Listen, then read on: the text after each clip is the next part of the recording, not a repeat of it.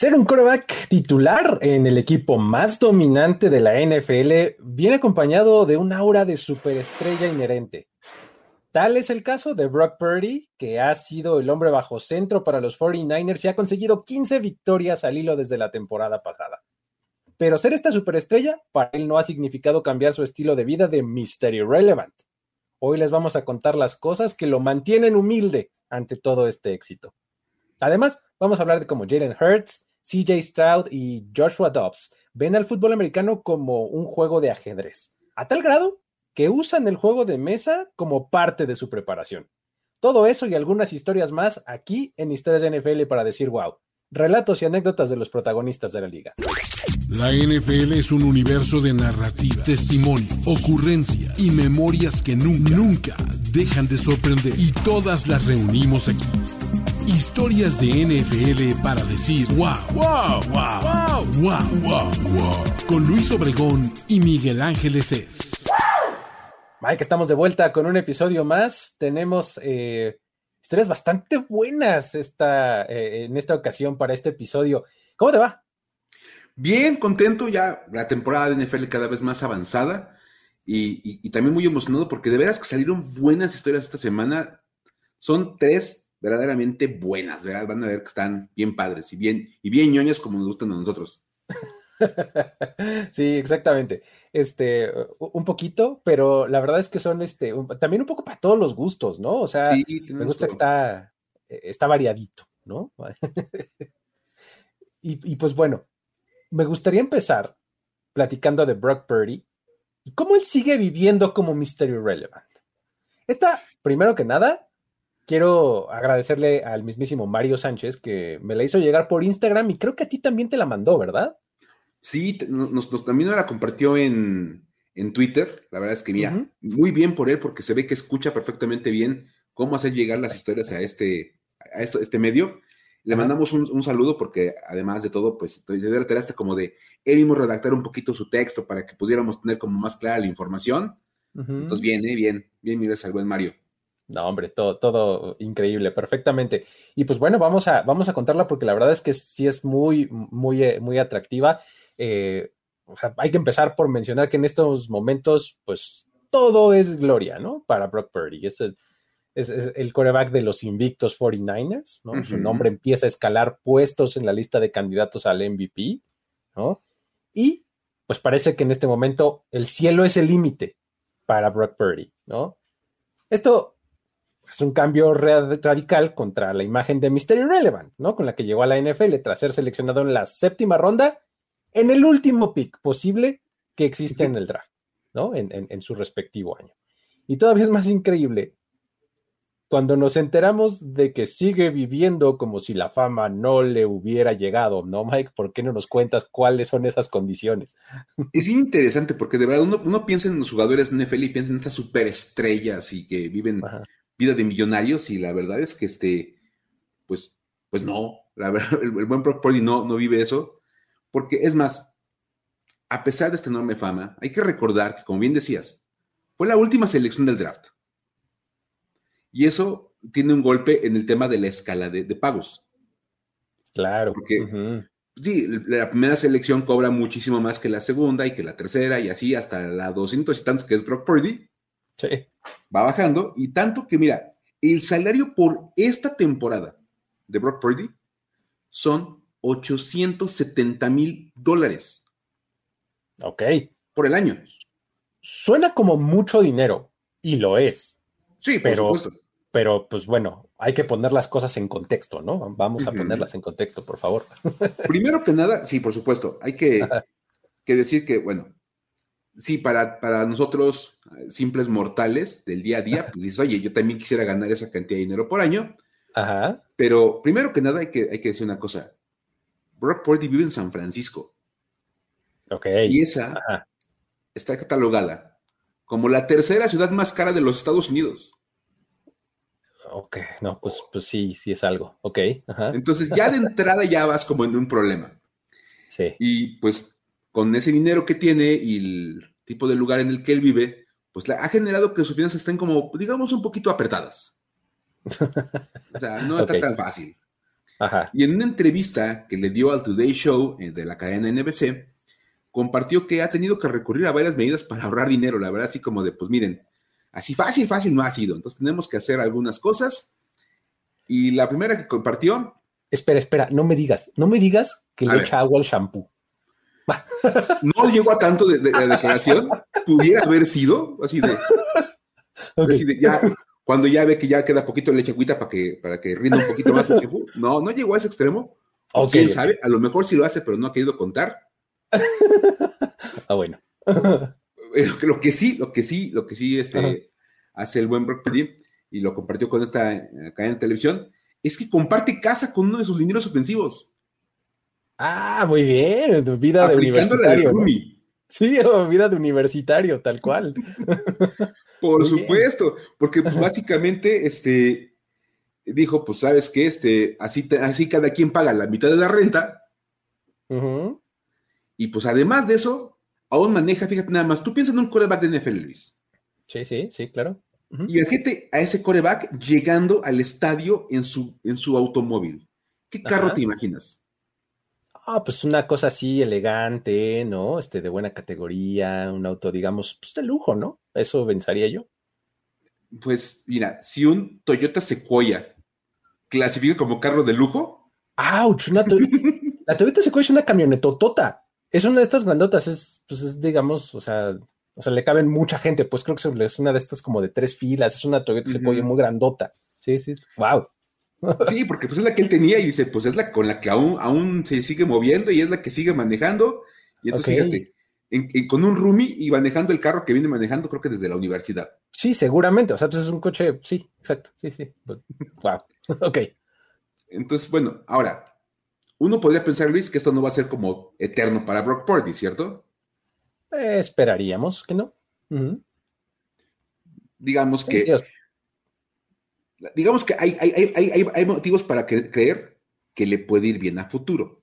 Sí, claro, claro. O sea, si él sigue ganando y pues las cosas siguen viento en popa para los 49ers, pues seguramente va a ganarse un buen contrato muy pronto, ¿no? O sea, eh, hay que recordar que a los jugadores, eh, después de que salen de colegial, tienen que pasar por lo menos tres temporadas para eh, poder renovar su contrato. Sobre todo en el caso de él, que llegó como pick de séptima ronda, no es que tengas ni opción de quinto año ni nada de nada. O sea, tres años y luego, luego vámonos a este. A, la agencia libre, entonces seguramente los 49ers, si las cosas siguen así, pues le van a entregar un buen contrato, ¿no? Pero pues mientras esto sucede, le va a tocar seguir en modalidad superhéroe, ¿no? O sea, siendo famoso en todos lados, mientras vive como Mr. Relevant en su vida fuera de los reflectores, ¿no? O sea, al más puro estilo de Spider-Man. Exactamente, ¿no? Todo el mundo lo ubica, pero ya en, su, vida real debe la renta, le pide prestado al amigo, entonces como que sí. Exacto, sí, sí, anda, en esa modalidad el buen Peter, el buen, iba a decir Peter, porque no, el buen Brock Purdy.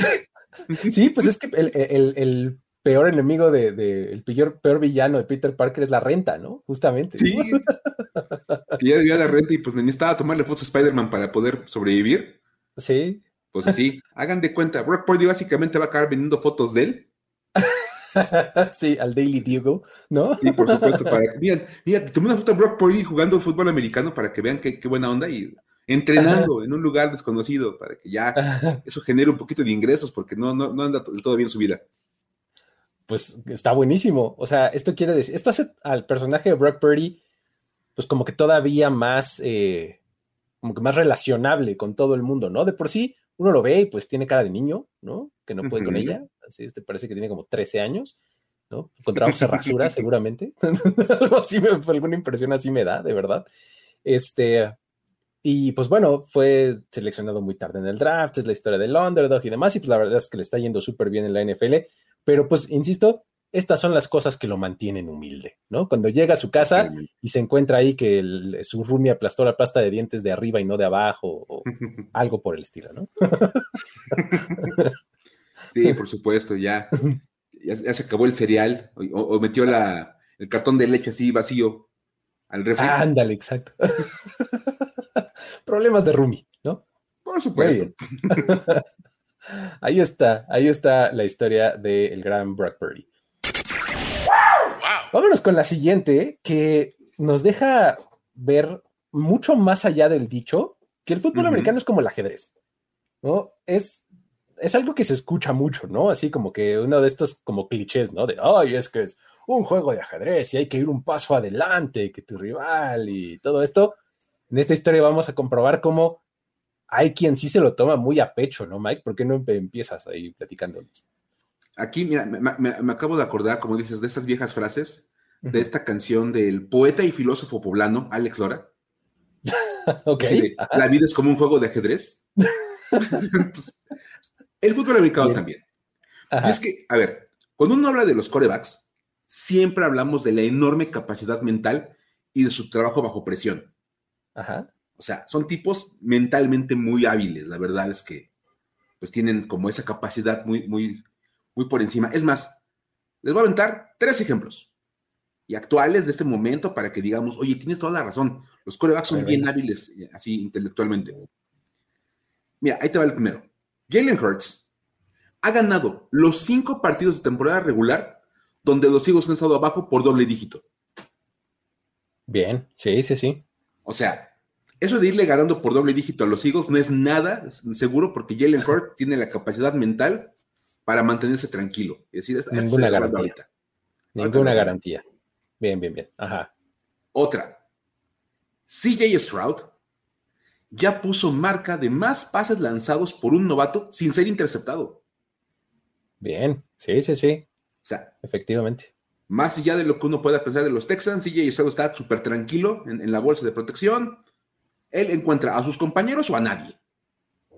Exacto. Pero intercepciones no caen. Y un caso bien interesante es el de George Dobbs, que llegó en la pretemporada, digo, llegó al final de la pretemporada, no jugó un solo partido de pretemporada con los Cardinals, y aún así lo nombraron el titular, y ha completado el 70% de sus pases y no tuvo una sola intercepción en sus primeros cuatro juegos. Sí, wow. O sea, podemos decir lo que uno quiera, pero este, entonces la verdad es que sí está bien interesante el caso de, de, George Dobbs, porque de verdad que está jugando bastante bien. Sí, lo está haciendo bien. Sí, sí. ¿Qué podemos encontrar como factor común entre los tres? Aparte de que son corebacks. cuéntanos, cuéntanos, ¿qué es? Bien fácil. Ellos literalmente ven a la NFL como una gran partida de ajedrez. Ok, o sea, pero el asunto es que ellos los llevan más allá de la metáfora, ¿no? Ah, no, por supuesto.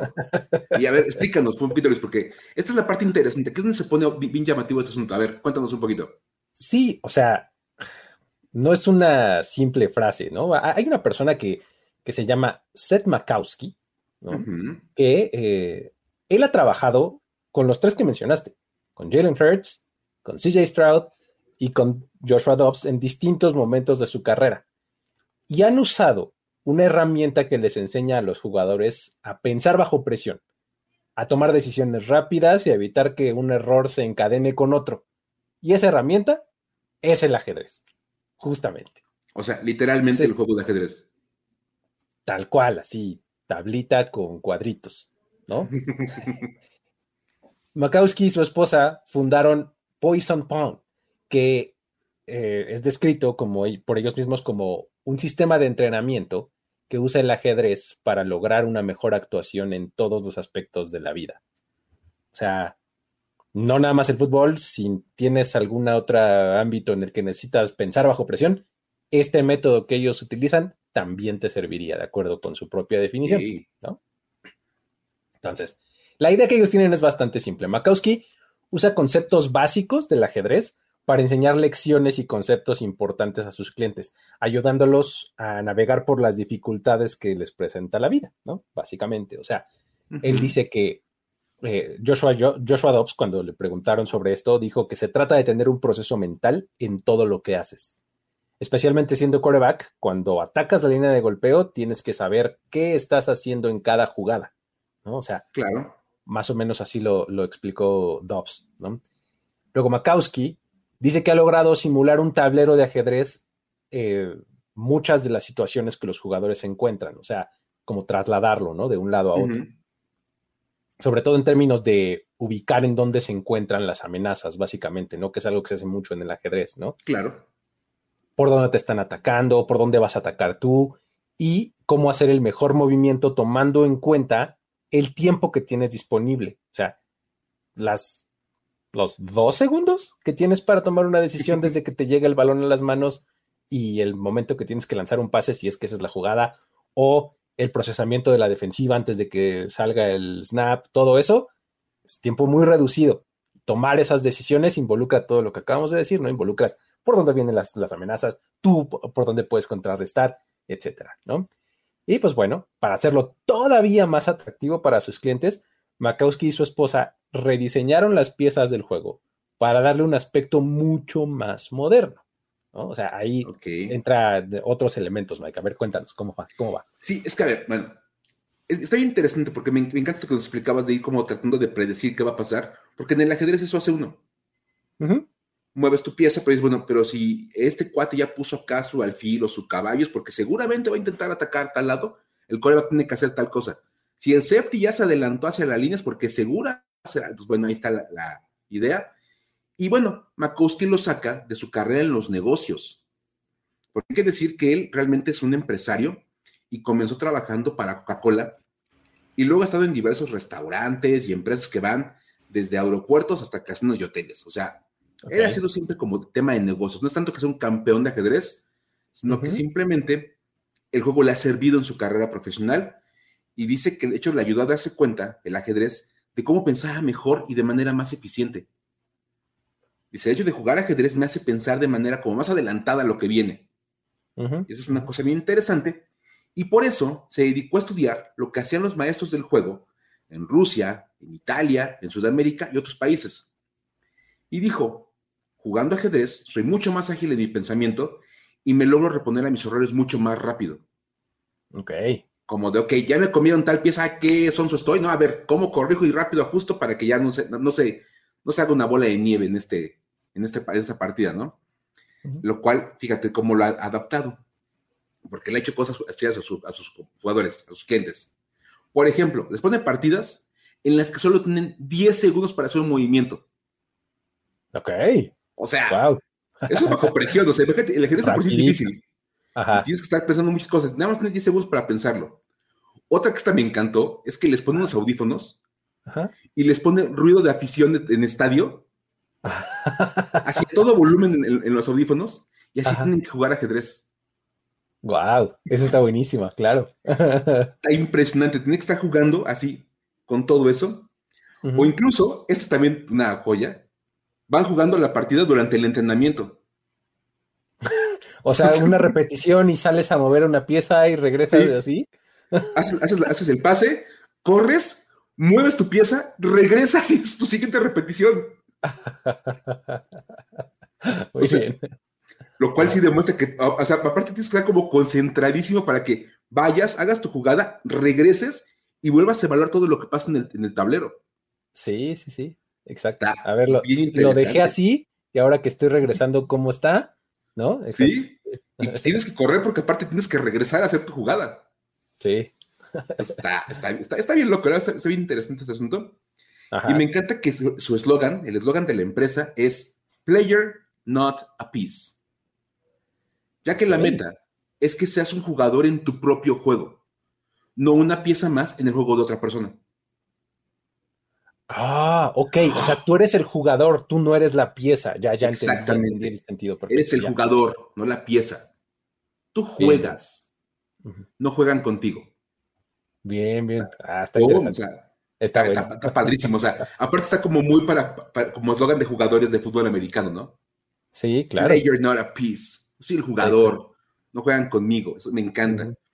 Y esto es una cosa que incluso le ha valido a, este a Makowski tener como clientes por todos lados, ¿no, Luis? Sí, sí, exactamente. Entre los clientes este, se encuentran, por ejemplo, también más allá en otros deportes está Mookie Betts de los Dodgers, ¿no? También le, entra a estas técnicas. Eh, los equipos de fútbol y voleibol de, la, de UCLA ¿no? también están eh, aplicando estos métodos. El equipo de nado, nado sincronizado de Estados Unidos, por ejemplo. ¿Qué tal esa? Esa no la veía yo venir. Pero también los nadadores, los nadadores y las nadadoras este, de nado sincronizado también le entran. La actriz Cameron Díaz también es su clienta, ¿no?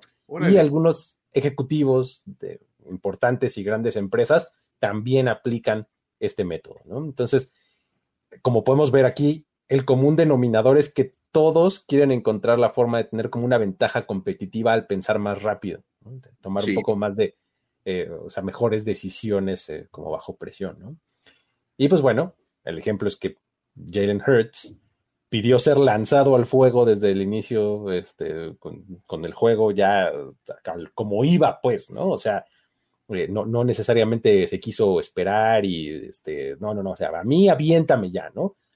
Otros prefieren un poco estudiar, estar en la banca y pues luego entrar, pero Jalen Hurts dijo, no, a mí dámelo ya, ¿no? Otro ejemplo, esto es Stroud, eh, pues él comenzó a trabajar con Makowski en la preparatoria, imagínate. Él estaba en una cosa que se llama el campamento Elite Eleven, en donde casualmente pasó de ser un prospecto de bajo nivel a MVP del campamento y además se transformó en uno de los prospectos más llamativos para las universidades, aplicando todos estos métodos. Claro. Exactamente, ¿no? Eh, pues, terminó en Ohio State. Entonces, pues, ¿Sí? ya te imaginarás, ¿no? En resumen, jugadores como Hertz, Stroud o Dobbs ven al fútbol como una versión real del ajedrez y están usando su conocimiento del juego de mesa para triunfar en el juego de los emparrillados. Está padrísimo esto, de verdad. Me encanta, porque de verdad, como bien dijiste al principio, esa frase de el fútbol americano es como un ajedrez real en el que cada pieza se mueve y todo. O sea, los coaches juegan ajedrez con sus jugadores, ¿no? Así de, son piezas que mueven y que acomodan.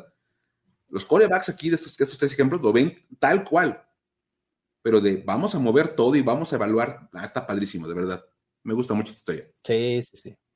Sí, en, algún momento eh, escuché hace ya hace algún tiempo a un, experto de este, eh, pues de X y O, de táctica y demás de, fútbol americano, y su contraparte en la plática le decía, oye, pues es que es como un juego de ajedrez, ¿no? Y, y la respuesta de este chavo era, no, eh, jugar fútbol americano es más difícil que jugar ajedrez. Y así como, ay, ¿cómo no? Sí, pues es que, imagínate, o sea, en el juego de ajedrez tienes un número delimitado de casillas y cada pieza tiene una forma delimitada y determinada para moverse, ¿no? Menos la reina, ¿no? Y en el fútbol americano, por más que tienes patrones, cualquier persona se puede mover para el lado que quiera, la distancia que sea. ¿no? Y entonces eso lo hace mucho más complicado, ¿no? entonces, ah, estaba interesante la, analogía que hacía, este, pero pues sí, sin duda, creo que aquí lo que es trasladable es esto, ¿no? O sea, como el, tienes un tiempo limitado, evalúa tus, amenazas, cuáles son tus fortalezas, tus rutas de, de, escape, que todo eso son cosas que haces cuando estás jugando ajedrez, ¿no? Sí, esa es la parte bien, bien padre. Sí, así es. Pues bueno, vámonos a lo que sigue. La NFL sigue innovando. Esta semana nos anunciaron que junto a la empresa de ropa deportiva G3 Apparel Group van a lanzar las primeras colecciones de cápsulas adaptativas asistidas. ¿Qué es eso, Michael? Por favor, ayúdanos a entender. a ver, vamos a ponerlo en, en, contexto un poquito más de, la vida real para, que lo entendamos los, cristianos, dijeran. Vamos a ponerle cristiano. Es una colección de ropa. Ok. O sea, es una marca, una marca de ropa deportiva, es una colección de ropa que va a estar disponible para los 32 equipos, o sea, no importa a qué equipo le vayas, tú vas a poder comprar tu ropa adaptativa.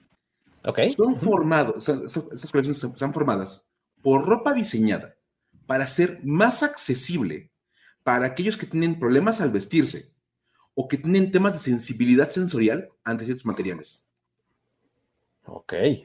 Wow. Lo cual ya dices, wow, así de. Está bien interesante que alguien haya pensado en esa población para hacer estos diños. Bien interesante. Por supuesto, o sea, de verdad. Porque dice, que cuando, cuando lo mismo dice, oye, oye, tienen, tienen, tienen, un, punto.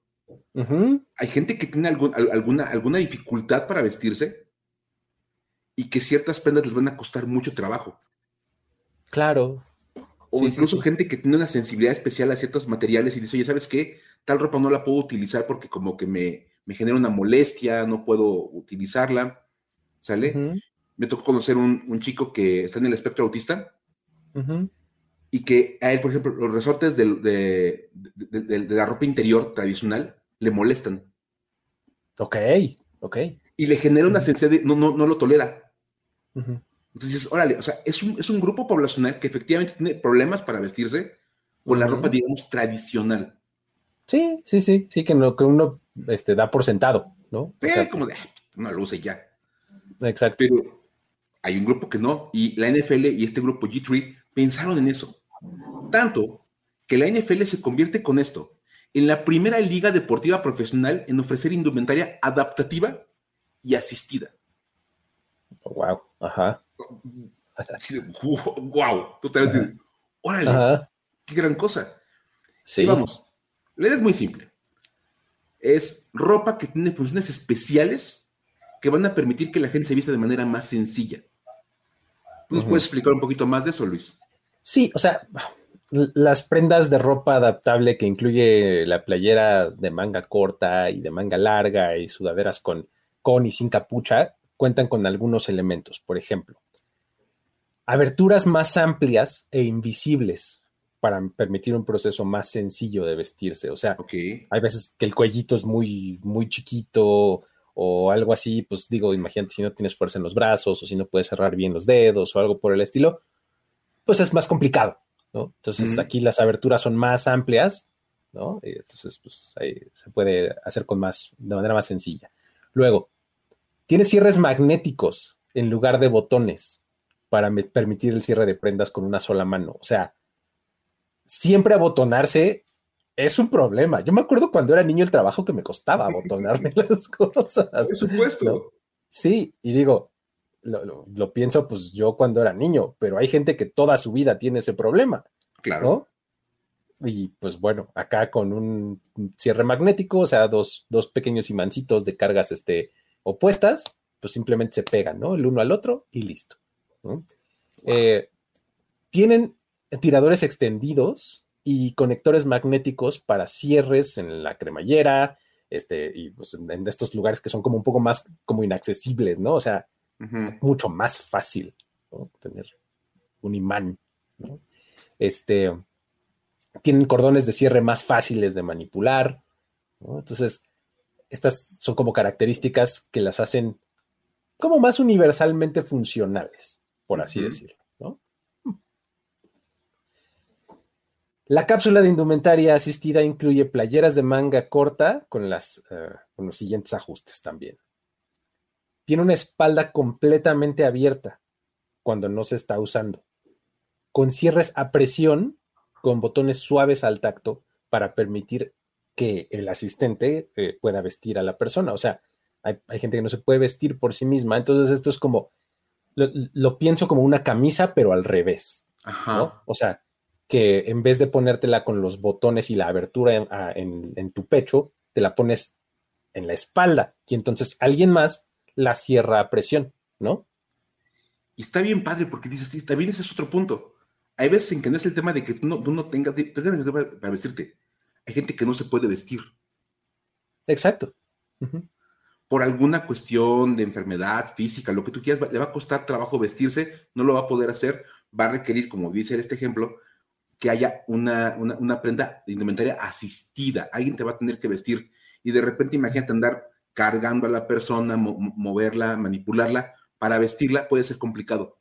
Y me encanta que sea como, ah, pues mira, súper fácil, le pones la prenda y cuando cierra ya cerró y ni siquiera es como tan complicado, entonces ya está padre, me, gusta mucho esa idea. Sí, sí, sí, sí. O sea, imagínate que te quieres poner tu jersey porque es día de partido, ¿no? Pues qué problema, ¿no? Sí, por supuesto. o sea, la verdad es que es, mucho más fácil una, una, prenda de este tipo pues que te ayuden a ponértela, ¿no? Creo que es mucho, mucho más, mucho más sencillo y más funcional, ¿no? Este, luego tenemos declaraciones de Joe eh, Ruggiero, ¿no? Que es vicepresidente de productos al consumidor de la NFL, que dijo que esta indumentaria fue creada con el aficionado en mente y con el conocimiento en diseño que puede ofrecer un líder en la industria como G3. Y bueno, ellos produjeron la primera vestimenta de la liga adaptativa y asistida para cumplir con las expectativas de eh, pues toda la diversidad de aficionados que tiene la liga, ¿no? Me parece que está bien interesante. Y luego añade que eh, las colecciones les van a permitir a los aficionados animar a su equipo favorito con confianza, con comodidad e independencia. Era un poco lo que estaba eh, comentando hace un momento, ¿no? O sea, pues ya es día de juego, ya está más fácil que te pongas tu playera, tu sudadera, tu pants, algo por el estilo, pues del equipo al que le vas, ¿no? Está, está buenísimo. Está padrísimo, de verdad, porque de verdad me, encanta este concepto de inclusión. O sea, la inclusión no es nada más hacer un pequeño movimiento y decir, ah, bueno, ya puse una, una mujer más en, los oficiales o un, head coach afroamericano. No, esos, esos son pasitos.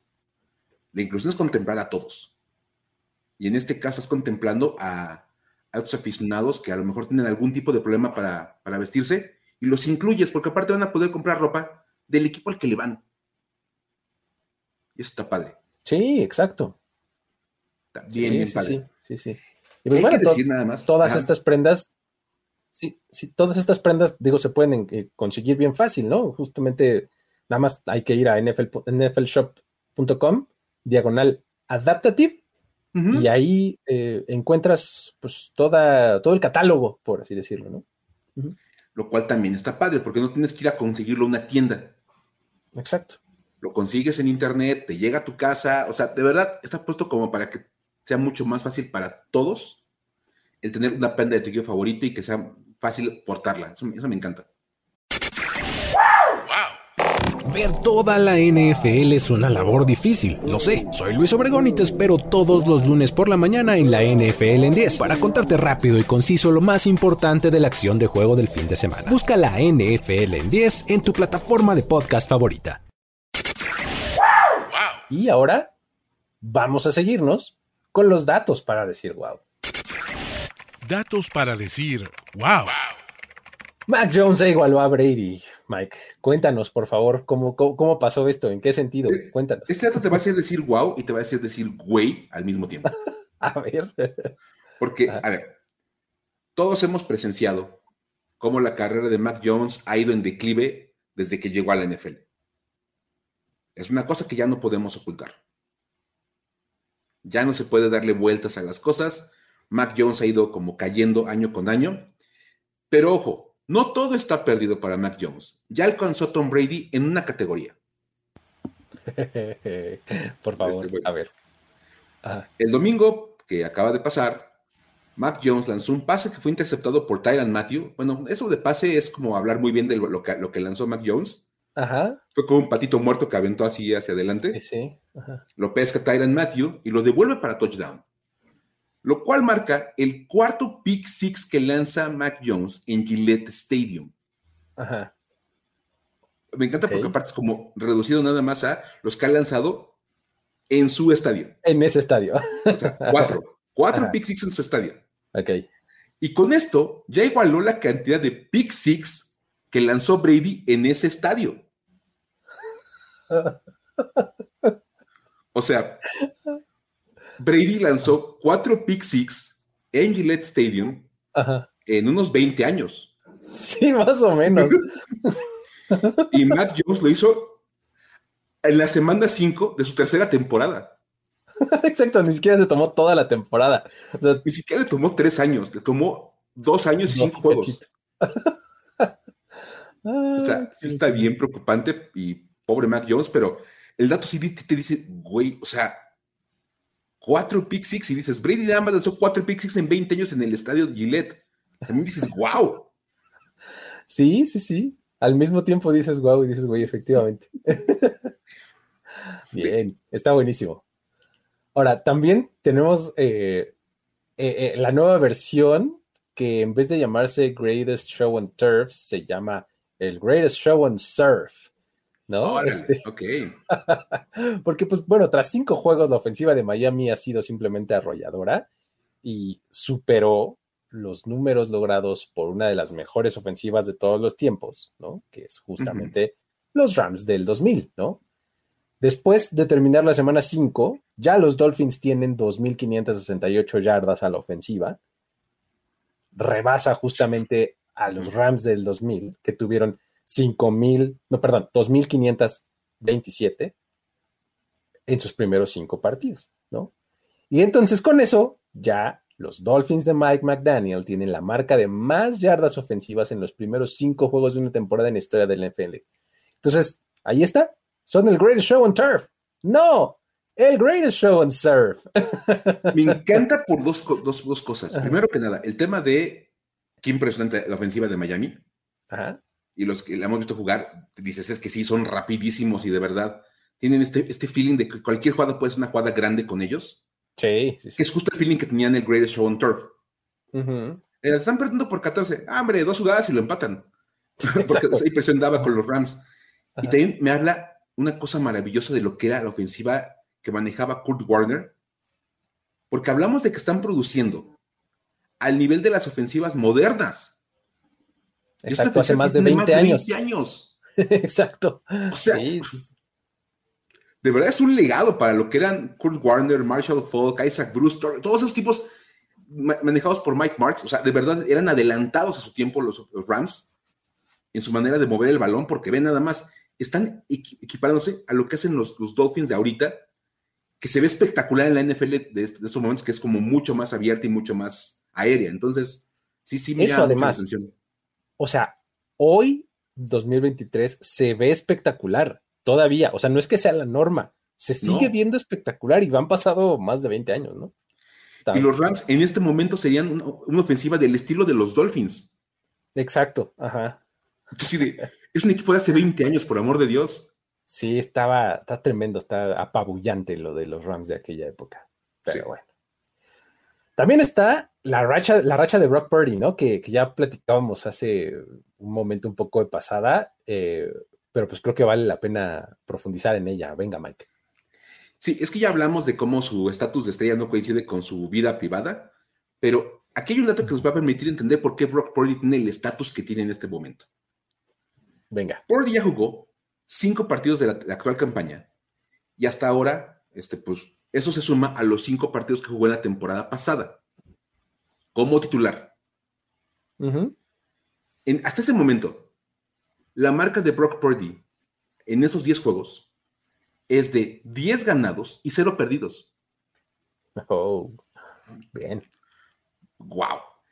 Luego, su única derrota Como, como coreback titular a nivel profesional vino en un partido en el que solamente jugó una serie, que fue cuando perdió contra los Eagles en la postemporada.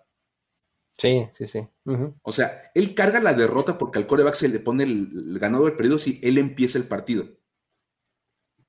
Entonces, Brock Purdy, por haber empezado el partido, carga con la derrota de, ese día, cuando Purdy jugó, creo que como cinco minutos. Porque sí, se, con el brazo lastimado. Entonces, se aventaron un dato bien interesante.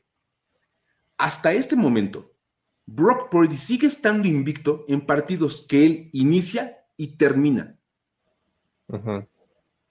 Sí, sí, sí. O sea, si él arranca el juego y lo termina, San Francisco gana. Claro. Sí, sí, sí, ahí está. ahí está. Y ojo, el concepto de terminar el juego incluye cuando lo sacan del partido porque el marcador ya está completamente a favor de los, de los Niners. Sí, que, que es una manera de terminar el juego. ¿No? O sea, sí, ok, está bien. Entonces, está impresionante porque de verdad hasta el momento los Niners no pierden si Brock Purdy es el coreback titular. Está bien interesante. Está buenísimo. Sí, está, está bien bueno. Ahora, también hablando de corebacks, está lo de Desmond Reader. Él es el dueño de la casa. O sea, el coreback de los Falcons ha tenido momentos buenos, malos y de todo un poco en su corta carrera en la NFL, pero hay algo que se puede decir con toda confianza. Nadie usa la ventaja de ser local como él, porque con la victoria de los Falcons sobre los Texans en el Mercedes-Benz Stadium, la marca de Reader como quarterback titular en casa mejoró a 5-0, incluyendo marca de 3-0 esta temporada Ah, todo bien. Y otros dos partidos, ¿no? Esto se puede sumar además al hecho de que como coreback colegial nunca perdió un juego como local. Ok. Terminando su elegibilidad con récord de 26-0 en casa. Madre mía. Por eso mismo, ahora está con una marca de 31-0 como coreback titular cuando juega en casa. Es, un número simplemente absurdo, de verdad. O sea, Brock Purdy te presume 10 victorias. No, hombre, Desmond Reader le dice hasta a un lado. Por supuesto, 31-0. Ahora, esto además ha servido para que los Falcons tengan su primer inicio de 3-0 en casa en una temporada desde 2015, lo cual significa que también es la primera vez en la historia del Mercedes-Benz Stadium que los Falcons arrancan con su temporada 3-0 en casa. O sea, desde que tienen estadio nunca habían arrancado con tres victorias en la temporada, en ese estadio. Exacto. Ajá, en ese estadio. El mismísimo Desmond Reader realmente aprovecha o lleva al extremo eso del home field advantage, ¿eh? Ahí está. Completamente. ay, ay, ay. Y bueno, eh, luego tenemos eh, el último dato. Venga, Mike. Esto está genial porque aparte, otra vez, llegamos al punto de los datos para decir, wow, donde encontramos una información que no les va a servir absolutamente de nada a ustedes en la vida, pero que gente como Luis y yo decimos, qué bueno que ya lo sé. Sí, sí, sí. Esto me hacía falta en mi vida. Sí, necesitaba esta información por alguna razón que no conozco todavía. Pero yo tenía que saber esto. Porque hubo un, duelo de hermandad el día lunes. A ver. Este lunes, cuando los Packers y los Reyes se enfrentaron, los dos equipos tienen algo en común. Su pateador se apellida Carlson. Sí, claro. Porque los Reyes tienen a Daniel Carlson Mientras que los Packers llegaron con Anders Carlson. Y lo mejor es que son hermanos. no es como que haya coincidido el apellido. Son, son hermanos, son patadores los dos. Bien. Y les tocó jugar entre ellos. El oficio de la familia, ¿no? claro, un asunto bien familiar. Y resulta que, como siempre en la NFL, para todo hay un dato. Ajá. Esta es la primera vez desde 1987 que dos equipos se enfrentan teniendo pateadores que son hermanos.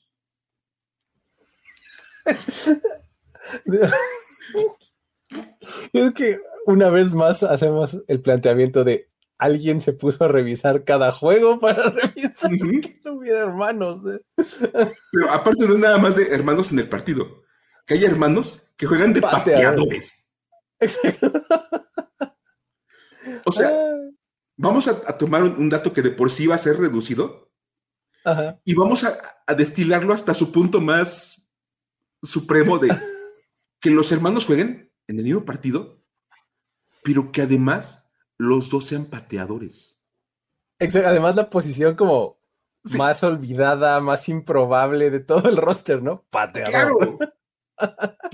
Porque, por ejemplo, se han enfrentado, los hermanos Manning se enfrentaron varias veces, Peyton e Eli, como corebacks. Y dice, ok. Y los hermanos Watts se encontraron en algún partido. O sea, ha habido mil casos de hermanos enfrentándose, pero no, no, no. Vamos a buscar la estadística en la cual los dos hermanos se enfrentan, pero los dos son pateadores. Los dos son pateadores. por amor de en el 87. O sea, ¿quién era en aquel entonces o cómo fue? Qué bueno que lo preguntan, porque sí lo sabemos. A ver. La última vez que esto ocurrió, imagínate nada más, la última vez que dos equipos se enfrentaron teniendo hermanos como pateadores fue cuando Chris y Matt Barr eran los pateadores de Raiders y Browns. Ok. O sea, otra vez aparecen los Raiders. Me encanta porque vuelven a aparecer los Raiders en un juego que se disputó el 20 de noviembre de 1987. Muy bien. O sea, los Raiders se pueden preciar de ser el, el único equipo, más bien, somos el equipo que ha tenido, que ha protagonizado los últimos dos juegos con pateadores que son hermanos. Exactamente. Porque por alguna razón eso, puede ser relevante. Sí, sí, sí. Denme mi récord Guinness. Anótenme en el libro. Sí, parece es más, quiero un pequeño cuadrito en el Salón de la Fama. que acredite. Con la foto de los hermanos Barr y de los hermanos Carlson y digan, los Reyes han tenido dos juegos en los cuales los pateadores son hermanos. Oye, había en algún momento otro par de hermanos pateadores, ¿no? Eran los, este, los, eran los Anderson, o eran eh, um, Gary Anderson, Morten Anderson, eh, no, estoy seguro. Tal vez esté yo inventando. Estaban los hermanos Endejas, mexicanos. Ah, claro, también los Endejas. También sí, pateadores en, el NFL, pero entendemos que no les tocó jugar entre ellos. Entonces, bueno, o sea, de verdad una cosa que dices, de verdad, si algún día alguien sabe, se entera de que están buscando a alguien que quiera trabajar en ese tipo de lugares, manden un mensaje. Ay, yo le entro, de verdad, yo, me aviento, yo me aviento a ser el cuate que investigue cuándo fue la última vez que los dos guardias derechos de ambos equipos eran primos. Ajá, Una cosa por el estilo, sí. O cuando los dos Ponters nacieron en la misma ciudad, también yo me la aviento. Tenían un lunar en el codo derecho. la última vez que los dos long snappers sacaron el mismo promedio en la prepa. También me lo puedo aventar. Yo con gusto me pongo a investigar partido por partido. Muy bien. Ay, ay, ay. Pues ahí están los datos para decir, wow. Ahora vámonos a las historias para decir, güey. Historias para decir, güey. Tenemos de vuelta a un, a un protagonista que tenía tiempito de no aparecer en esta sección, pero en esta ocasión volvió este, recargado, ¿no, Mike? volvió con ah. todo. Es que de verdad. Vamos a hablar obviamente de Aaron Rodgers. Por favor, cuéntanos. porque tenemos que hablar de él. Porque no ha estado en el terreno de juego mucho tiempo, la verdad es que estuvo básicamente en la serie. Este, pero ha estado presente en los medios, sobre todo con su amigo Pat McAfee. Ajá. Porque ya sabemos que son cuates. Él aparece una vez por semana en el programa de Pat McAfee para dar su opinión de lo que sea que le pregunten. Y en la más reciente, decidió que era un buen momento para aventarle un gancho al hígado a Travis Kelsey. Alguien que, si algo, si algo no necesita Travis Kelsey en este momento, es publicidad.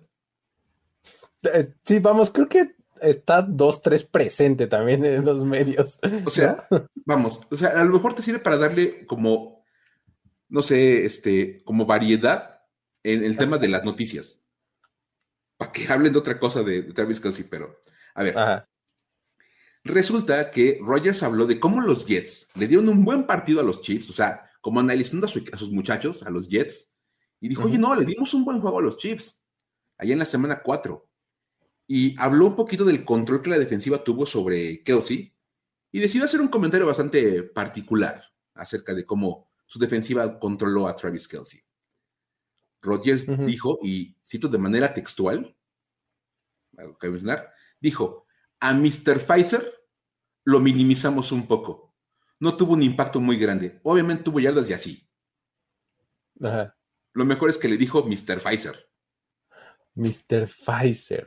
Mr. Pfizer. O sea, aparte lo aventó como la cosa más casual del mundo, como si todo el mundo le dijéramos así a Travis Kelsey.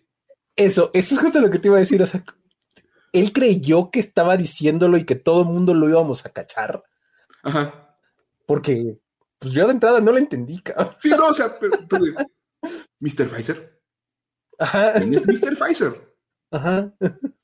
Tú checando el rostro de los chips como de, no hay ningún cuate que se apellide Pfizer. Y resulta que estaba hablando de Travis Kelsey, porque fíjate, aparte hubo que escarbar la referencia. El mote se lo puso por un comercial que está haciendo Travis Kelsey, ok, grabó, para promover la vacuna contra el COVID.